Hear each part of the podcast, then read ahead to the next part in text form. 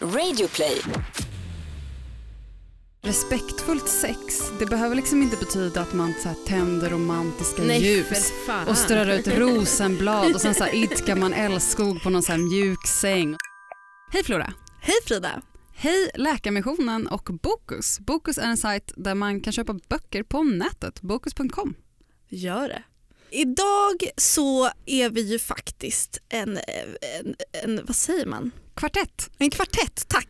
Vi är en kvartett i de studion. fyra musketörerna. Ja, Tre musketörer. Fyra. det också. Eh, vi har med oss Anna och Amanda från podden Alla våra ligg. Hej! Tjena! Hej tjejer! Så roligt. Jag var med Nim nu innan. Alla bara nej, jag har en kompis, hon heter Nim. Eh, och då var jag med henne och jag bara, jag är så himla peppad, jag och Flora ska snart iväg och podda, vi ska podda med alla våra ligg. Nim bara, va? Alla era ligg? Jag bara, ja. Hon bara, ska ni ha alla på länk? Jag bara, nej de kommer vara Matthew, där. Han bara, både Matthew och Felix, Andreas och Felix. Jag bara, nej, alltså inte alla ligg jag och Floran ever har haft. Utan podden alla våra ligg. Var lite större studio kanske. Det var ett Sjukt fantastiskt obekvämt. avsnitt annars, tror jag. För vem? Ja, det är sant. Kanske för Om det lyssnarna. bra stämning så ja, magiskt. Men, men det är ju kul för att alla våra ligg, det finns ju liksom en myt kring det. Och det, det är, jag har också förstått att många som lyssnar på vår podd lyssnar på alla våra ligg för att då har man kanske en dragning till att lyssna om eh, sex. Tjejer som pratar om sina könsorgan Exakt. på ett frigjort sätt. Ehm, och eh, det var väldigt kul för att vi stod, vi möttes här utanför poddstudion och sen så ser jag Anna och bara men herregud vi har ju jobbat tillsammans. Och det var så kul bara va? För att man har, man har hört den här myten. Eller Bara hört rösterna. Ja och jag visste ju vem du var. Ja. Ja.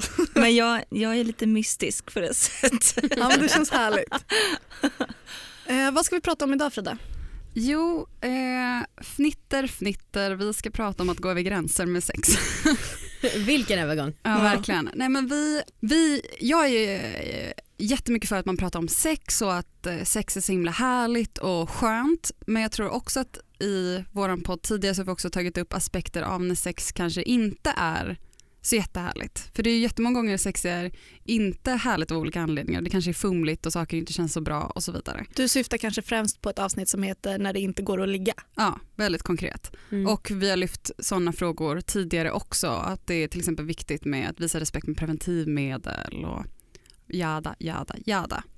Eh, så i det här avsnittet ska vi prata om ja, samtycke Ja, och gråzoner och kanske man kanske känner igen känslan av att någonting kanske inte är liksom 100% en våldtäkt, man på väg hem, någon hoppar fram bakom en buske. Men jag tror att väldigt många kan relatera till känslan av att man kanske haft sex eller varit intim på något sätt med en person och sen så har det bara inte varit bra.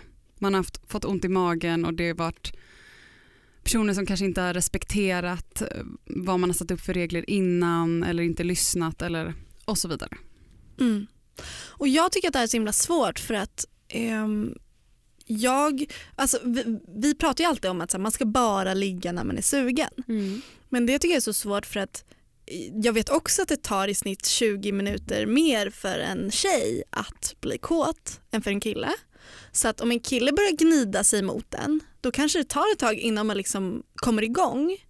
Och då kanske jag eller någon annan kan känna att fan jag är inte så sugen men att man kanske blir sugen senare. Så jag tycker alltid att det är så svårt att så här, vill jag verkligen det här? Alltså att jag nästan hör den rösten i mitt huvud. Amanda du nickar. Ja, alltså, för när vi snackade om att vi skulle prata om det här så var jag så här, de tre, senaste tre åren så kanske jag har legat med fyra pers för jag har haft pojkvän och sen så hade jag två KK som jag hade legat med ganska mycket innan och nu har jag min kille som, ja det är i allmänhet väldigt bra sex men sen så när jag skulle liksom gå igenom min minnesbank av upplevelser då tog det ju typ två sekunder och så har jag tre historier på rak arm som jag är så här, nej det där var inte så ofta alls. Och eh, här var, gjorde jag någonting för att jag kände att eh, killen jag var med ville det och eh, för att jag kände att, eller alltså som inte var på det som jag själv ville. På det Ja. sättet jag själv ville. Ni är så himla bra på att uttrycka er alltså väldigt bra retoriskt. Jag tänker på det ibland när jag lyssnar på er att jag måste bli bättre med mina ord. Men skitsamma. Jag tror ni förstår Jättebra ord. Men vad var det som Ja, hände då? Mm, Okej men dels en gång var jag 13 Och jag var ihop med en kille som heter Filip, jag tänker fan outa hans namn nu. Gör det. Eh, det finns många Filips. Jag verkligen vet inte hur outande det är. eh, och eh, han var typ två år yngre så jag var kanske 14 och han var 12. Men han var väldigt pubertal och hade ganska mycket muskler redan. Han var liksom ganska mm, testosteronig av sig så att det förvånar mig inte jättemycket att han också var så väldigt kåt. Och han sa väl jag vet inte om han uttryckte det verbalt men han sa på vissa sätt att han liksom ville ha sex och jag var inte redo och sa väl det. Och sen så när jag då hade verkligen förtydligat det för honom så någon dag efter fick jag ett sms från hans nummer men så låtsas han då att det är hans kompis som skriver och skriver så här hej Amanda, det är Viktor. Snälla får Filip ligga med dig. Han hade räknat med det så nu blir han väldigt ledsen om det inte går att, eh, alltså att ni ska göra det. Det är alltså Filip den här jäveln låtsats att han hänger med Viktor som då ska skicka ett sms till mig för att övertyga honom om att ligga med honom. Det är så många nivåer av fel. Ja men det var så Alltså man kan skicka en kompis för att fråga chansen, man kan inte Ah. skicka en kompis för att ta utpressa någon att ligga med Nej en. men det var alltså, jag skrattar ju åt det nu men jag har för mig att i samma veva tog det slut vilket thank God, alltså jag tror att det var jag som gjorde slut. Eh, men då så var det liksom, då blev ju han svinsur på mig och kallade mig hora. Alltså, och hans pappa, vi bodde på en liten landsort, han bara skrattade bort det när mamma ringde och så här, Ja. vet du vad din son, son håller på med? Mm. Ja, du är verkligen en hora om du inte vill ligga. Ja men alltså det, Det- var alltså, så det är så konstigt, jag kommer ihåg, det, jag kommer inte exakt ihåg detaljerna så mycket men jag kommer ihåg känslan. Jag tror aldrig att jag liksom stod och vacklade riktigt och tänkte om jag skulle göra det för jag tyckte också att han var väldigt dum i huvudet. Men det var så sjukt för att, alltså att han tyckte att det var så normalt. Såklart jag kan göra så här. Han var 12 år. Mm. Ah. Ja, och det, alltså, jag kan inte verkligen tänka mig om jag var 14 år att jag skulle känna mig så himla pressad. Mm. Att så här, om det nu är någon så här, två år yngre också som så här, försöker pressa mig att ha sex och jag kanske till och med inte ens har fått, eh, alltså, blivit av med oskulden eller så här, haft sex för första gången. Eh, fatta vad pressande om någon verkligen så försöker lura mig till det som också är två år yngre. Ja men i den åldern också så tänker jag att om någon kallar en hora eller egentligen alltid om man blir kallad hora så, så är kanske det första rösten man hör bara fan ja nu har jag gjort den här personen besviken eller nu har jag Mm. gjort fel. Att det är väldigt lätt också att ta till sig det och bara inte vända på det och förstå att det är den här snubben som det då ofta är som, som är problemet. Att Mm. det är så himla himla lätt att skuldbelägga sig själv. Men vad då? jag har ju ändå vaggat in honom i någon typ av eh, förhoppning om att vi ska ligga. Precis, vi börjar Mm. närma oss byxmyndighetsåldern. Som sagt tre år kvar för honom. Ändå, det, kan, det är inte konstigt om det skulle ske nu. Bla bla bla. Mm. Och sen så här, otaligt antal gånger man har sovit, eller jag har sovit bredvid någon kille som under natten börjar smeka en lite långsamt. Och det är så obehagligt att vakna upp till så här, någon som nyper en på bröstvårtorna. fy. alltså ligger man där och sover. Och det har hänt många gånger. Ja. Och sen så då har jag väl typ försökt eh, göra mig själv lite kåt så att ja, man ska sluta få de här händerna som slämmar runt på ens kropp.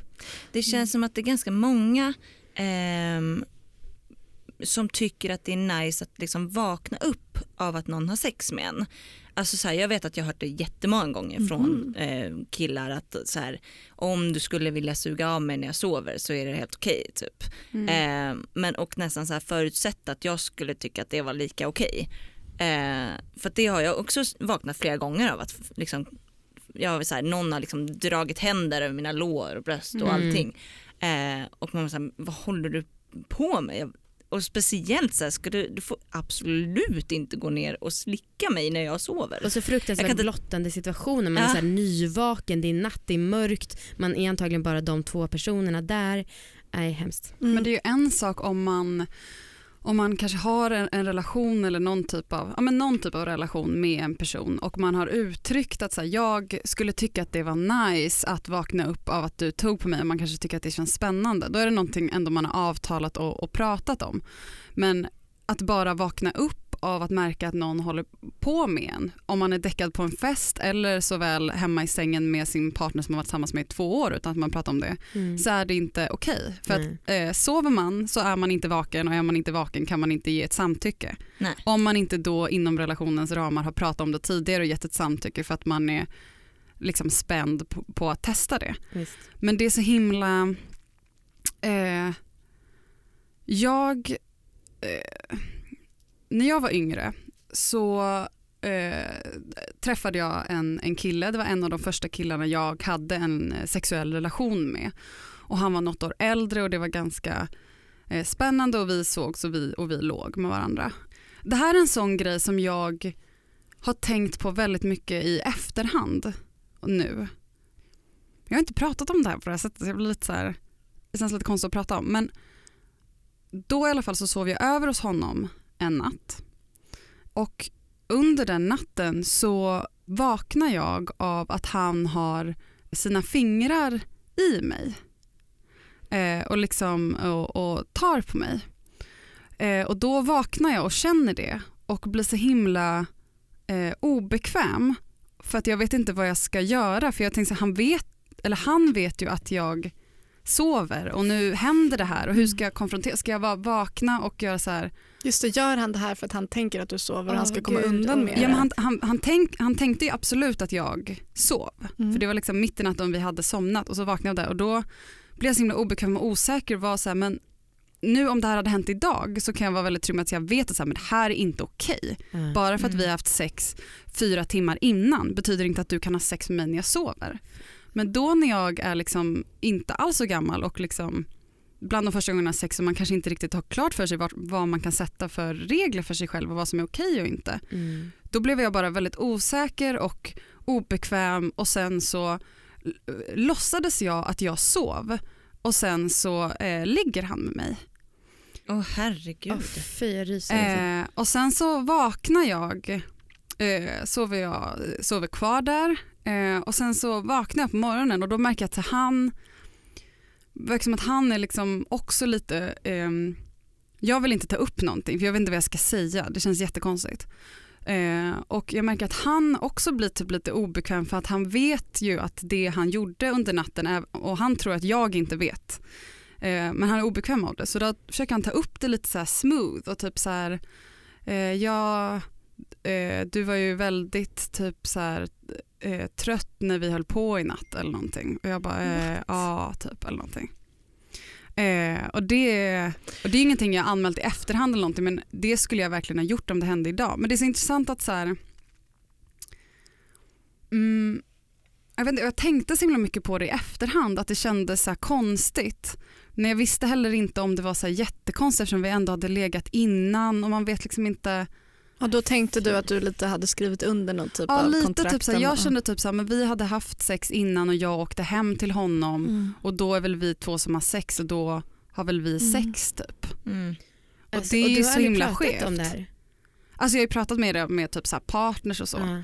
Men Eh. nu när du pratar om det, Ja. alltså hur, om du skulle, om du skulle liksom beskriva vad det var som hände, Mm. alltså eh, liksom med, ett, med ett samlingsord, vad skulle du säga att det var? Liksom? Ja, alltså om jag pratar om det så här och jag hör ju på mig själv när jag berättar det så blev jag ju våldtagen. Mm. Mm. Alltså det är ju en, en våldtäkt som jag inte har gett samtycke på att det, den Mm. sexuella händelsen skulle äga rum. Mm.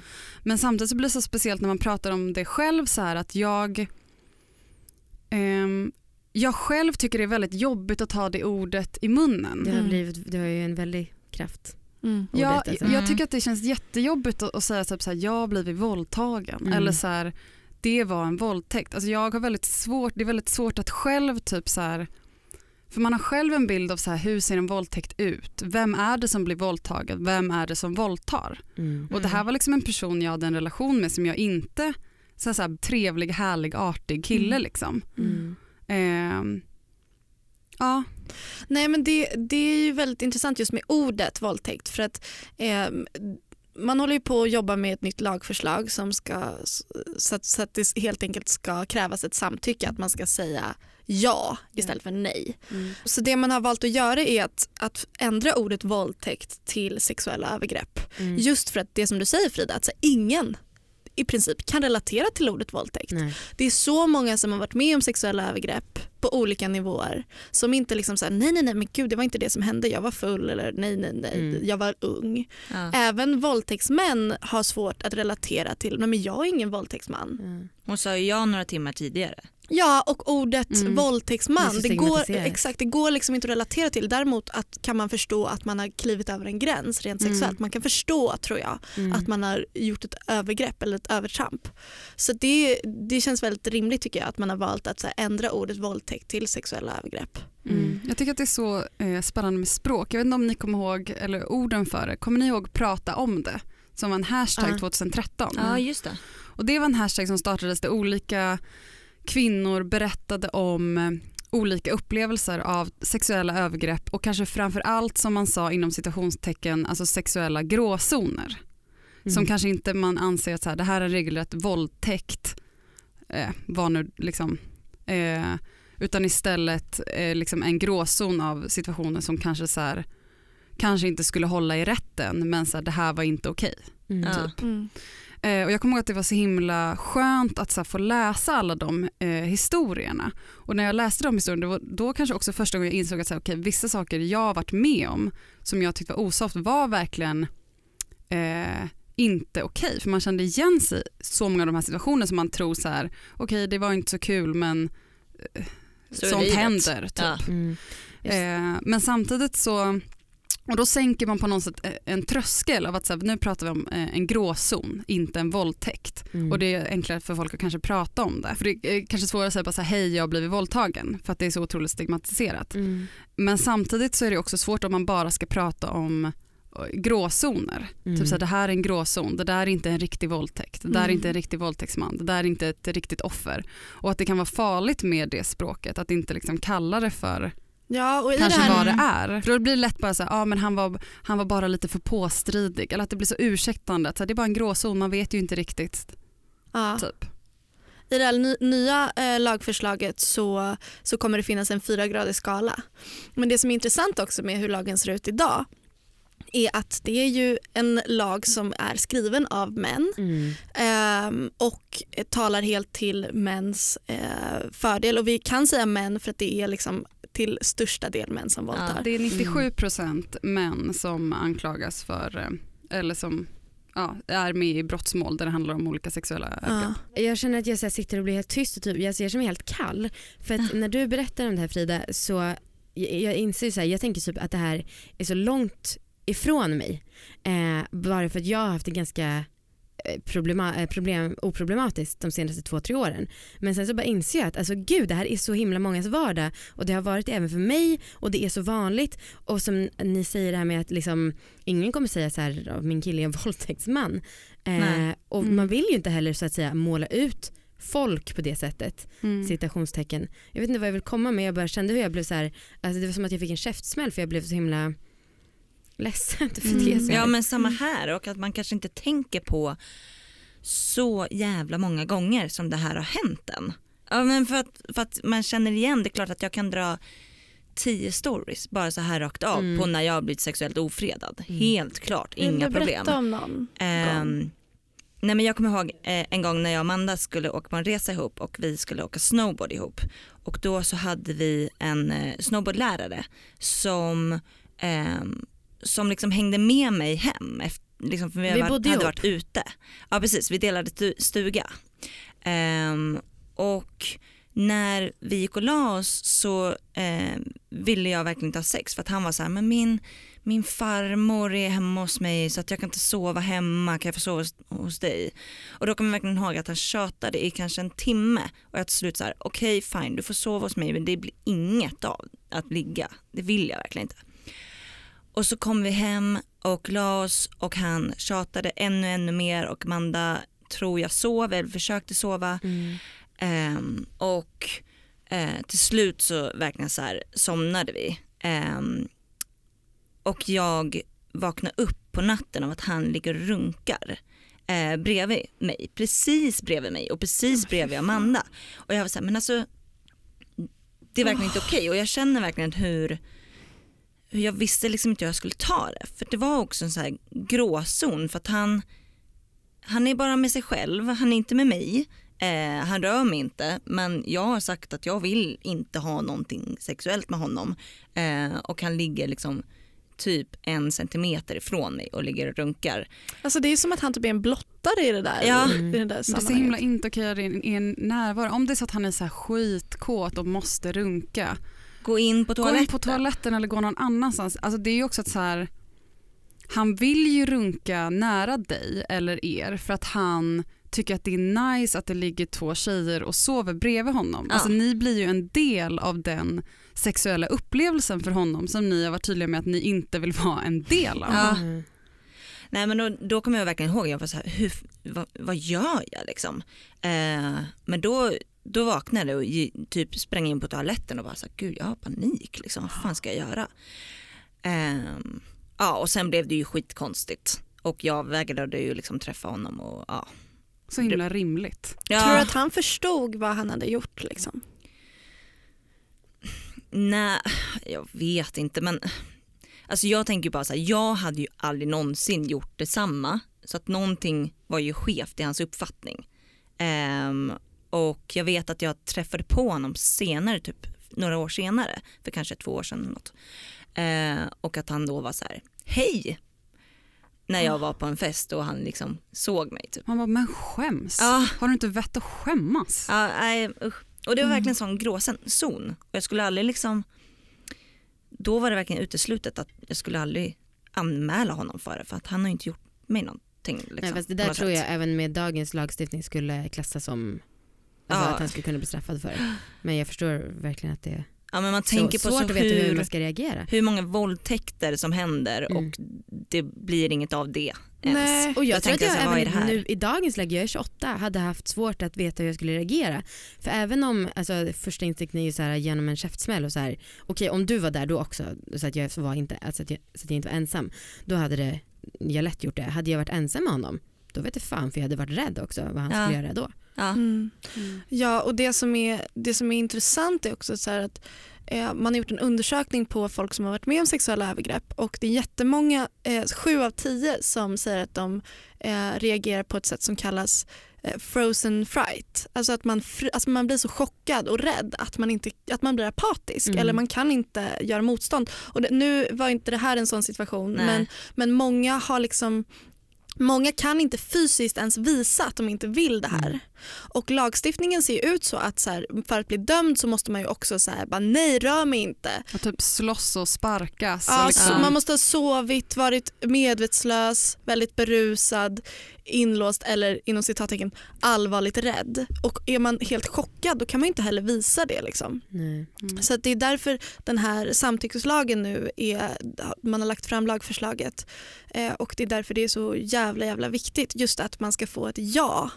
Ja, jag vill det här snarare än ett nej. Att det, är så himla, det låter så himla självklart när man pratar om det. Liksom. Men jag blir så himla less på typ Ah, Nej, men jag blir så himla trött på, på um, alltid när det pratas, pratas om samtycke och sådär så blir alltid killar så himla stötta och bara vadå måste det krävas ett så här hundrasidigt kontrakt som båda parter skriver på för att man ska kunna knulla typ ett gammalt hederligt knull kan man bara göra.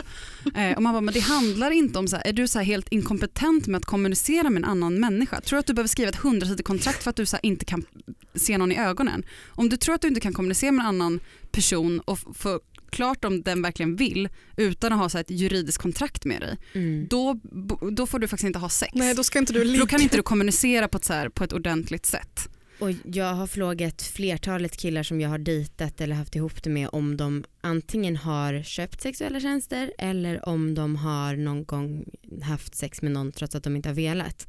Och det är ju fler än en som har sagt att de kanske har tjatat sig till sex någon gång i sina dagar och det är också fler än en som har sagt att de har köpt något sorts blowjob eller så. Mm. Mm. Så att det är ju Det liksom, är typ var tionde, av alla svenska, var tionde av alla svenska män har någon gång vid något tillfälle liksom köpt sex. mm. Mm. Ja. Men, ja, men jag tycker ofta så här att det, eh, man kan ibland, när jag har frågat liksom, eh, killar om sådana här situationer, om de har liksom, gjort något någon gång, eh, ofredat någon eller så, så får jag ofta svaret tillbaka Ja fast när jag var ute en gång då, fick, då var en tjej på mig och gjorde det här och det här. Ja, och då, det blir plötsligt, alltså det blir direkt en försvarsställning. Ja. Mm. Eh, och så blir jag så här, ja, ja okej, ja, du, har varit, du har väl varit med om det också och det är såklart ska man ta det på allvar också men jag, jag tycker det är så himla svårt att prata om för att alla går till försvarsställning. Och det som är så svårt i det här också, är att jag tror att många tänker på sin relation om man är i en relation och så tänker man så här, nej men vadå vi har ju bara sex som, som båda vill. Men att, att det är så jävla svårt att så här, se vad man verkligen vill och vad man gör för, en and- för sin partners skull. Jag kan tycka det än idag, liksom, om man typ, ett vanligt scenario skulle kunna vara så här att man är typ trött och man bara, nej men jag pallar inte men vi kan ligga imorgon bitti. Mm. Har, ni, har ni gjort den grejen? Typ, så här? Nej, men vi kan, li- eller vi ligger ikväll. Ja. Så här köpslå om det. Ja, men himla konstigt att man ens gör det. Ja det är konstigt men ibland säger man så här, nej, men vi, vi kommer ligga snart men inte just nu. Eh, och sen så blir det morgon och så är man inte sugen. Ja. Och att man känner att man lite har skrivit på ett kontrakt att det här ska ske. Mm. Eh, och att jag liksom har, jag så här dealar lite med mig själv att det är så här, när har jag sex för att jag verkligen vill och när har jag sex för att eh, min sexpartner vill det. Mm. Eh, för en sån situation, jag vill ju bekräfta. För det, finns det någonting värre än att bli ratad när man har tagit liksom, initiativ till att ligga? Nej, det är sårbar. Mm. skitjobbigt. Alltså, Alltså- jag kan bli så himla kränkt av det. Ja, men man kan bli så ledsen, man är så här, vad är det för fel på mig? Varför, vill inte, varför tänder inte min partner på mig? Alltså, det spinner ju igång. Ja. Och därför att neka någon annan sex kan ju också vara så sjukt jobbigt för man vill inte att den personen ska känna sig ratad. Så det är därför liksom även i, i liksom intima eller relationer som man har nära kan det vara så himla svårt att veta när man har sex på någon annans premisser och sina Mm. egna. Ja. Sen tycker jag att det är också svårt så här, alltså det är en sak om man går in i sex som man så här, vill jag det här, vill jag det här inte, ja. Men också att när man väl har sex med någon som man vill ha sex med, att säga stopp för grejer man inte vill göra under sexet. Mm. Mm. Alltså typ så här, jag eh, har legat med så sjukt många killar som jag har så här, sugit av. Bara så här, okej men jag kanske inte vill ligga men jag kan suga av dig typ. Så det är så Eller- kompromiss. Ja men typ. Och alla vi skrattar Ja, igenkännande. ja men det är så sjukt. Eller typ ja. så här, ja men nu ligger vi redan och det är nice och han vill komma med ansiktet, ja men gör det då. Mm. Men något jag tänker väldigt mycket på är att så här, när jag eh, var yngre och började eh, ha sex, då kände jag att så här, okay, men om man väl har börjat hångla och börjar leda in att man kanske tar på varandra, då är det lite som att har man sagt A får man säga B och så får man C. Alltså liksom att det blir A, B, C, att man har skrivit på att så här, okay, men nu har vi börjat ta på varandra så nu typ eh, ish måste vi ha sex för att det Mm. förväntas att det är nästa steg. Eh, och medan nu kanske jag eller medan de senaste åren kanske man säger okej men nu känner jag mig lite eh, sugen och så får man se hur långt det går. Det kanske är så att man tycker att det är asskönt att typ så här, ta lite på varandra, kanske gå ner lite på varandra men sen så kanske man inser att så här, "Hmm, ja, men jag, ja, jag vill inte längre.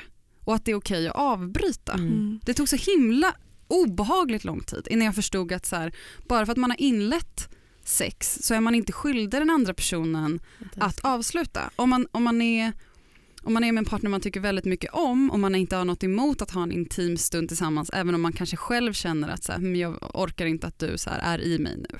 Men då kanske man vill ta på den andra för att man själv tycker det är mysigt och man vill kanske att den andra ska komma för att man tycker att det själv är nice. Mm. Men att man aldrig, aldrig är så här skyldig någon något avslut på det sättet. Liksom. Ja, alltså när du säger det, jag kan tycka att det känns obehagligt bara tanken på att säga det, för min första eh, eh, reaktion blir så här, hur säger du det då? då? Alltså apropå den värsta känslan som finns att bli rejectad när man tar initiativ till sex, Mm. skulle det vara ännu värre, tänker jag, att mitt under bara, äh, vill inte mer. Ja, jag gör det så ofta. Eller ibland kan jag tycka att det är så här, jätteskönt med sex om man inleder det. Men så kan jag känna efter ett tag, kanske till exempel om man har penetrerande sex, Mm. att ibland kanske det blir så här om man håller på ganska länge exempelvis, då kanske ett tag, kanske första övningen kanske det är så här jätteskönt. Men så kanske man känner en gång att så här, ah, men jag kan inte riktigt komma idag. Så att det är inte eh, så jätteskönt. Och då brukar jag säga typ så här, ah, eh, ja, typ så här, det, jag är lite öm nu eller sådär men jag tar jättegärna på dig. Typ. Och så Mm. brukar inte det vara en big deal. Mm. Och det tycker jag är så viktigt att ändå, och då kan man ha ett samtal med sin partner om det efteråt så att det inte blir några missförstånd. Men det är bara så många gånger som jag tidigare i mitt sexliv har liksom legat där i sängen, så här, tittat upp i taket och typ så här börjat räkna takplattor för att man väntar på att killen bara ska komma. Mm. Och det, och, man typ stönar lite högre, putar ja, precis, lite man bara så försöker hjälpa honom att komma genom att försöka Mm. så här, uh, uh, uh, uh, typ för att man bara kom då för helvete. eh, och, och jag pallar inte det längre. Nej. Sen kan man göra det någon gång i, i, ibland om man, om man gillar den personen och ändå så här, men det känns okej liksom. Men man ska aldrig det är så himla viktigt också, både så här rent fysiskt, alltså om man inte är kåt, och så här, alltså det kan skada slemhinnorna så att man får vestibulit och så vidare. Och det är Mm. inte värt det bara för att man är rädd att kanske Mm.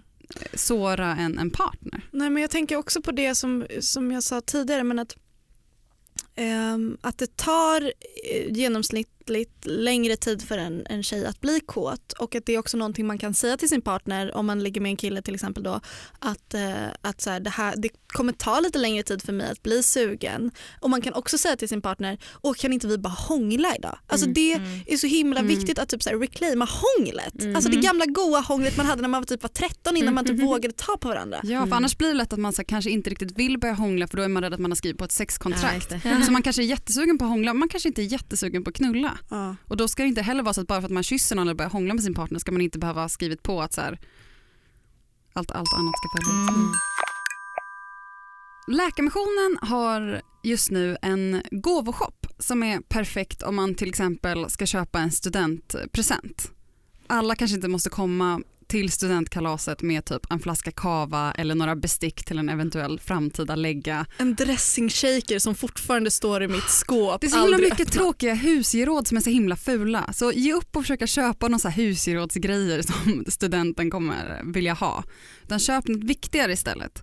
Eh, och på läkarmissionen.se så kan man skriva ut gåvokortet direkt eller mejla. Så det är en jättesnabb present som kommer till användning en- på riktigt. Ja det är en sån här perfekt akutpresent. När man bara äh, jag glömde köpa en dressingshaker. Då kan man bara Ja, okej, om vi ska vara helt någonting. ärliga så är det ju en jättebra sista minuten-present. Och eh, ett förslag på en sån här gåva det är en trädplantering i Sydsudan. Eh, och det är billigt också. 50 spänn eh, så ger du bort 10 plantor av en snabbväxande sort. Och det ger familjer i generationer framåt virke, ved och frukt. Och eh, hjälper klimatet. Och då kan man ju till exempel typ köpa en planta och sticka ner det här kortet i Mm. det. Det vore ju fint. Jättefint. Tack läkarmissionen.se. Det finns ett jättebra klipp som handlar om consent, alltså samtycke, Mm. som heter T-consent. Eh, som man kan söka på Youtube. Eh, och titeln är då Consent, it's simple as tea. Vi kan även länka det här på våra bl- bloggar. If you're still struggling with consent, just imagine instead of initiating sex, you're making them a cup of tea. You say, hey, would you like a cup of tea? And they go, oh my God, fuck yes, I would fucking love a cup of tea. Thank you. then you know they want a cup of tea. If you say, hey, would you like a cup of tea? And they're like, uh, you know, I'm not really sure. Uh, then you could make them a cup of tea or not, but be aware they might not drink it. And if they don't drink it, then, and this is the important part, don't make them drink it. Just because you made it doesn't mean you are entitled to watch them drink it. and if they say no thank you, then don't make them tea. At all. Just don't make them tea. Don't make them drink tea. Don't get annoyed at them for not wanting tea. They just don't want tea, okay? They might say, yes, please. That's kind of you. And then when the tea arrives, they actually don't want the tea at all. Mm-hmm. Sure, that's kind of annoying as you've gone to all the effort of making the tea, but they remain under no obligation to drink the tea. They did want tea, now they don't. Some people change their mind in the time that it takes to boil the kettle, brew the tea, and add the milk. and it's okay for people to change their mind. And you are still not entitled to watch them drink it. And if they're unconscious, don't make them tea. Unconscious people don't want tea. Oh, and they can't answer the question, do you want tea? Because they're unconscious. Okay, maybe they were conscious when you asked them if they wanted tea. And they said yes. But in the time it took you to boil the kettle, brew the tea, and add the milk, they are now unconscious. You should just put the tea down. Make sure the unconscious person is safe. And this is the important part again. Don't make them drink the tea. If you can understand how completely ludicrous it is to force people to have tea when they don't want tea, and you're able to understand when people don't want tea, then how hard is it to understand it when it comes to sex? Jag tycker att det är så bra. Wow. Den är är så bra. Ja, verkligen. Och, och jag får också en klump i magen för att det blir så tydligt. Ja. Ja, Eh, Det är så lätt. Ah. Fast det är så svårt tydligen i praktiken. ja. Ja. Är det någon av er som vill prata om typ hur det känns att prata om det här? För att nu har vi bara pratat om vad som har hänt. Vill, man, Mm. prata, vill man grotta ner sig i hur det känns jag tänker alltså på ditt specifika, din specifika Ja. händelse liksom. Nej jag vet inte, jag tror att det, det känns liksom som att det känns in, inget speciellt tycker jag. Jag tycker att det känns som att så här, det här har hänt någon annan och det här är bara en av tusen miljontals gånger som det här händer folk. Eh, så jag tycker mer att det det ligger liksom ingen tyngd i det och det är väl också kanske därför att det händer alltså, så ofta och man liksom tycker att ja men det här är väl ingen big deal. Mm. Det har ju inte egentligen hänt någonting. Så jag tror mer att det borde egentligen kännas mer. Och det borde vara mer tyngd i det. Men jag tycker det är skitsvårt att känna det. Liksom. Mm. Du då Frida? Mm.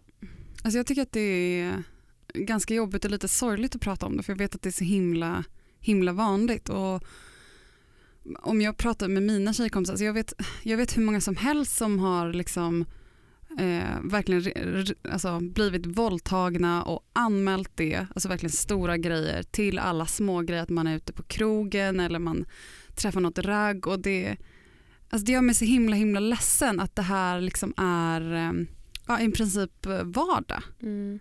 eh, för så himla himla många. Och, och en annan sak som gör mig ledsen det är att det är, bara, det är nästan bara tjejer som pratar om det här. För man, jag kan räkna upp hur många personer som helst som jag vet eh, som, som är kvinnor eh, som har eh, varit med om olika sexuella övergrepp. Men jag känner också jättemånga killar. Jag har jättemånga killar och män i min närhet. Eh, och jag vet att så här, statistiskt sett av alla killar och män jag känner så är det ganska troligt att eh, ganska många av de här eh, har gjort saker som inte är okej. Men att man liksom, all, alla känner en tjej som varit med om någon, någonting men kanske färre känner liksom en kille som har gjort någonting. Det är en jävligt läskig tanke. Alltså. Det är en så himla himla läskig så tanke. mycket manliga kompisar man har och så, så här, förmodligen så har alltså någon av dem rent statistiskt Ja, jag och jag ihåg- har också många eh, killkompisar som har utstått sexuella övergrepp av Mm. män också. Mm. Alltså Ja, män 100 mot procent. Nu har vi inte liksom. tagit upp det här men nu pratar vi väldigt heteronormativt och Ja, tjejer och ja, killar. och men det är of fortfarande det course att manliga. Ja, men att det killar säger, också ska vara utsatta. ja, Ja. precis, men det, det är fortfarande oftast då en manlig förövare. Liksom. Ja. Men, men, ja. Ja och jag tycker att det som du sa Anna, alltså att det borde kännas mer. Det tycker jag också är en viktig grej att ta upp för jag lyssnade på någon podd alltså, som handlade om, en, om övergrepp och då att ett vanligt men som de som har blivit utsatta får är ju just det att så här, eller är bland annat att shit, det jag är inte så ledsen eller påverkad eller skadad som det verkar som att jag borde. Det är kanske också okej att det inte känns så mycket att prata om det. Att det liksom inte har påverkat dig för det blir så himla mycket Absolut. rätt och fel med vad, hur det ska kännas. ja. Eh, och jag tycker inte heller att det är så jobbigt att prata om det jag har varit med om. Jag känner att jag har gått vidare. Jag blev väldigt ledsen för världens skull att det ser ut så här och jag förstår inte hur någonting som som sagt är så lätt kan vara så himla svårt. Och sen så blir jag också orolig för att jag vet som sagt inte Även om det hade varit idag, alltså hur jag skulle reagera. Jag, kan, jag har fortfarande skitmycket tendenser inom mig att vilja plisa den jag är med, den här killen som bara köttade in två fingrar i mig på morgonen. Jag är inte säker på om, om jag skulle kunna prata med honom om det nu för jag skulle inte vilja att han blev ledsen. Mm. Alltså svinsvårt och det är Mm, alltså jag, verkligen. Jag, jag hade en incident när det var en kille som kondomvägrade. mm, Och, jag har ju, och så pratade jag om det i podden och jag har ju liksom haft dåligt samvete över att jag pratade om det här i podden. Mm. Inte ens att jag, jag, jag eh, sa inte vem det var eller liksom så. Men, för det är ju också ett övergrepp Mm. att kondomvägra. För Att kondomvägra eller att ta av kondomen under sex Ja. fast man har bestämt Mm. att kondomen ska på, det kan man också anmäla. Ja. Det, Eh, men att, att så här, jag, har, jag har gått runt med skamkänslor för att jag, så här, hur kunde jag prata om det här i podden? Gud vad pinsamt om jag träffar honom på stan. mm, Men, och det är liksom en, ändå en ganska mild grej. Så det är ju väldigt många som inte, inte kan eller vågar eller vet hur man ska säga nej. Ehm, och det är jättemånga övergrepp som inte an, anmäls. Ehm, och det finns ju, dels så finns det en podd som jag har lyssnat på lite som heter Fatta-podden. mm, eh, som handlar om samtycke och sex och ehm, ja, men normkritik och sex och sådär. Mm. Och den är skitbra, den kan jag verkligen, verkligen rekommendera. Och Fatta är ju en organisation som jobbar för mm. eh, samtycke. Men det jag tänker lite med det vi pratar om här nu, att man efteråt bara kanske inte känns jättejobbigt. Mm. Eh, Mm. Och den biten hur man känner efter att, att prata om det här eller någonting som har hänt och så. Och jag tänker inte nödvändigtvis att så här, eh, det exemplet jag gav med den killen som hade sex med mig när jag sov och jag har flera andra sådana exempel också som saker jag varit med om. Och det kanske inte att jag går hem den dagen och känner mig helt förstörd inombords och liksom blir jättetraumatiserad av det. Vissa kanske blir det, men jag kanske inte kände det så. Eller så starkt på det sättet. Och det kanske inte behöver yttra sig på det här, jag är den våld, eh, våldtagna kvinnan, jag kan aldrig mer ha en relation med män. Alltså att det den bilden. Däremot kan det ju vara att det påverkar en på mer så här, subtila sätt i sitt sexliv. Av Mm. hur man så känner att så här, hur mycket man Eh, men för vem skull sexet är och att känna sig trygg när man har sex och veta när det är okej att sätta gränser. Att det kan vara mer att det påverkar en på så mer subtila sätt Mm. Mm. på något sätt. Liksom. Och, alltså, och också hur man är alltså, eh, hur man är mot män. Alltså jag kan känna jättemycket av de sexuella ofredanden jag har varit med om att så här, jag vet inte riktigt hur jag ska reagera längre om någon sitter och runkar framför mig på tunnelbanan eller blottar sig eller liksom det känns bara som så här Mm. men gud, aha, Mm. ja ja, ännu en. Mm. Mm. Ja, Det är helt bittert på något sätt. Ja, ofta så är det ju också så att man kommer på en, någonting man skulle ha sagt i efterhand. Mm. Eh, när jag var i, i San Francisco så eh, var jag på en klubb och vi drack jättemycket tequila och vi dansade salsa och det var så härligt. Eh, och sen så kommer det fram en så här kille och snackar lite och jag var där med min kompis Yrsa. Ehm, och den här killen bjuder oss på tequila. Också klassiker, man bara, har man fått en drink, ja men då, har man, då ska man ge något tillbaka. Eh, Så det, det visste jag mycket väl att det behövde jag inte. Men han eh, lägger handen på min rumpa. Och för honom är ju det här någonting naturligt. För honom är det här bara ett, ett, ett sätt att visa uppskattning. Eh, men jag blir förstås skitförbannad för att hade det här hänt när jag var 14 så hade jag kanske skrik, fnissat och gått därifrån. Men nu blev jag faktiskt skitförbannad. Eh, så att jag går och säger det till Yrsa. Eh, den här killen tog mig på rumpan. Då, eh, vid ett senare tillfälle den här kvällen så står vi och dansar allihopa. Han Och, också? ja, han, ja, han står på andra sidan klubben liksom. och han närmar sig oss och jag bara fan där kommer han.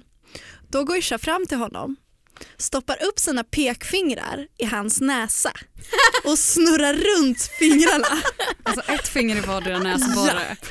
och hans ögon bara vidgas, blir större och större och han bara, han bara gapar och backar långsamt tillbaka. Och det var bara så här, jag bara, alltså jag förstår inte hur Yrsa kom på det här men det var Det är så himla himla genialt.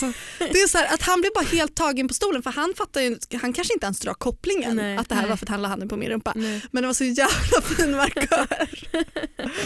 Fan vad bra, gud jag skulle vilja ha med nu typ varje gång man går. Eh, eh, jag tänker på en grej med, eh, alltså när man pratar om så här att sex, att man ska visa respekt och samtycke och allt det här. Då vill jag bara understryka att så här, folk kanske lyssnar på det och bara ja, ja, ja, nu sitter några morsor och poddar. Typ. Alltså att det låter så präktigt på något sätt. Eh, och, och jag vill liksom bara understryka att så här, respektfullt sex, det behöver liksom inte betyda att man så här, tänder romantiska Nej ljus och strör ut rosenblad och sen så här idkar man älskog på någon så mjuk säng och så bara I will always love you Nej, i typ bakgrunden. Det handlar inte om det. Alltså respektfullt sex kan liksom vara oralsex, kinks, alltså ni kan kissa på varandra, alltså whatever gets you off. Det är liksom okej.